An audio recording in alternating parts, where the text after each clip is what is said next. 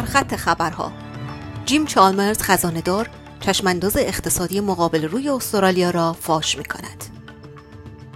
رهبران نظامی برای تقویت روابط دفاعی استرالیا و ایالات متحده در بحبوحه تهدید فزاینده چین در اقیانوس هند و آرام دیدار می کنند.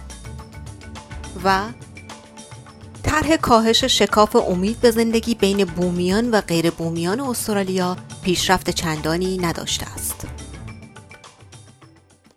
جیم چالمرز خزاندار قرار است اولین بیانیه خود را در مورد چشمانداز اقتصادی استرالیا امروز پنج شنبه به پارلمان فدرال ارائه کند. آقای چالمرز کند شدن رشد جهانی و بدهی های دولتی را به عنوان ضربه های بزرگ به خانواده های استرالیایی می‌خواند و به آنها به عنوان واقعیت های روبروی تورم فزاینده اشاره خواهد کرد. رشد تخمینی اقتصادی در سال مالی گذشته، سال مالی فعلی و سال آینده نیم درصد کاهش یافته است.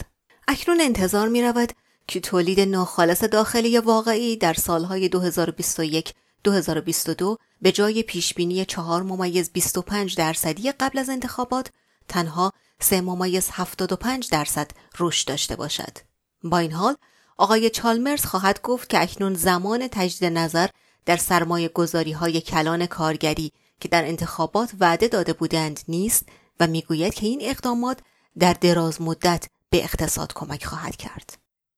داده های جدید کمیسیون بهرهوری نشان می دهد که تنها چهار هدف از 17 هدف تحت توافقنامه ملی بستن شکاف در مسیر تحقق هستند. این طرح ملی برای بهبود شکاف و امید به زندگی بین بومیان و غیر بومیان استرالیا در یک دهه آینده بوده است. این گزارش پیشرفت های اندکی را برای نتایج زندگی کودکان، وزن سالم هنگام تولد، حضور در مدرسه و کاهش بازداشت جوانان نشان می دهد.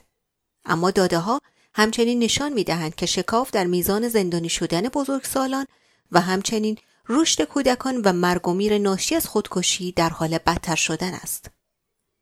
رهبران نظامی استرالیا و ایالات متحده اتحاد دو کشور را به منظور حفظ صلح و رفاه در اقیانوس هند و اقیانوس آرام در بحبوحه تهدیدهای فزاینده چین تقویت می کنند. رئیس نیروی دفاعی ژنرال انگوس کمپل، رئیس ستاد مشترک ارتش ژنرال مارک میلی و فرمانده فرماندهی هند و اقیانوسیه ایالات متحده دریا سالار کریس آکولینو برای کنفرانس رؤسای دفاعی اقیانوس هند و آرام در سیدنی دیدار کردند. رهبران بر اهمیت گسترش روابط دفاعی بین استرالیا و ایالات متحده در زمانی که های نظامی و دریایی چین تهاجمی تر می شود تاکید کردند. شنوندگان عزیز این پادکست خبری امروز پنج شنبه 28 جولای سال 2022 میلادی بود که من بهار قهرمانی در اسپیس فارسی تقدیم حضورتان کردم.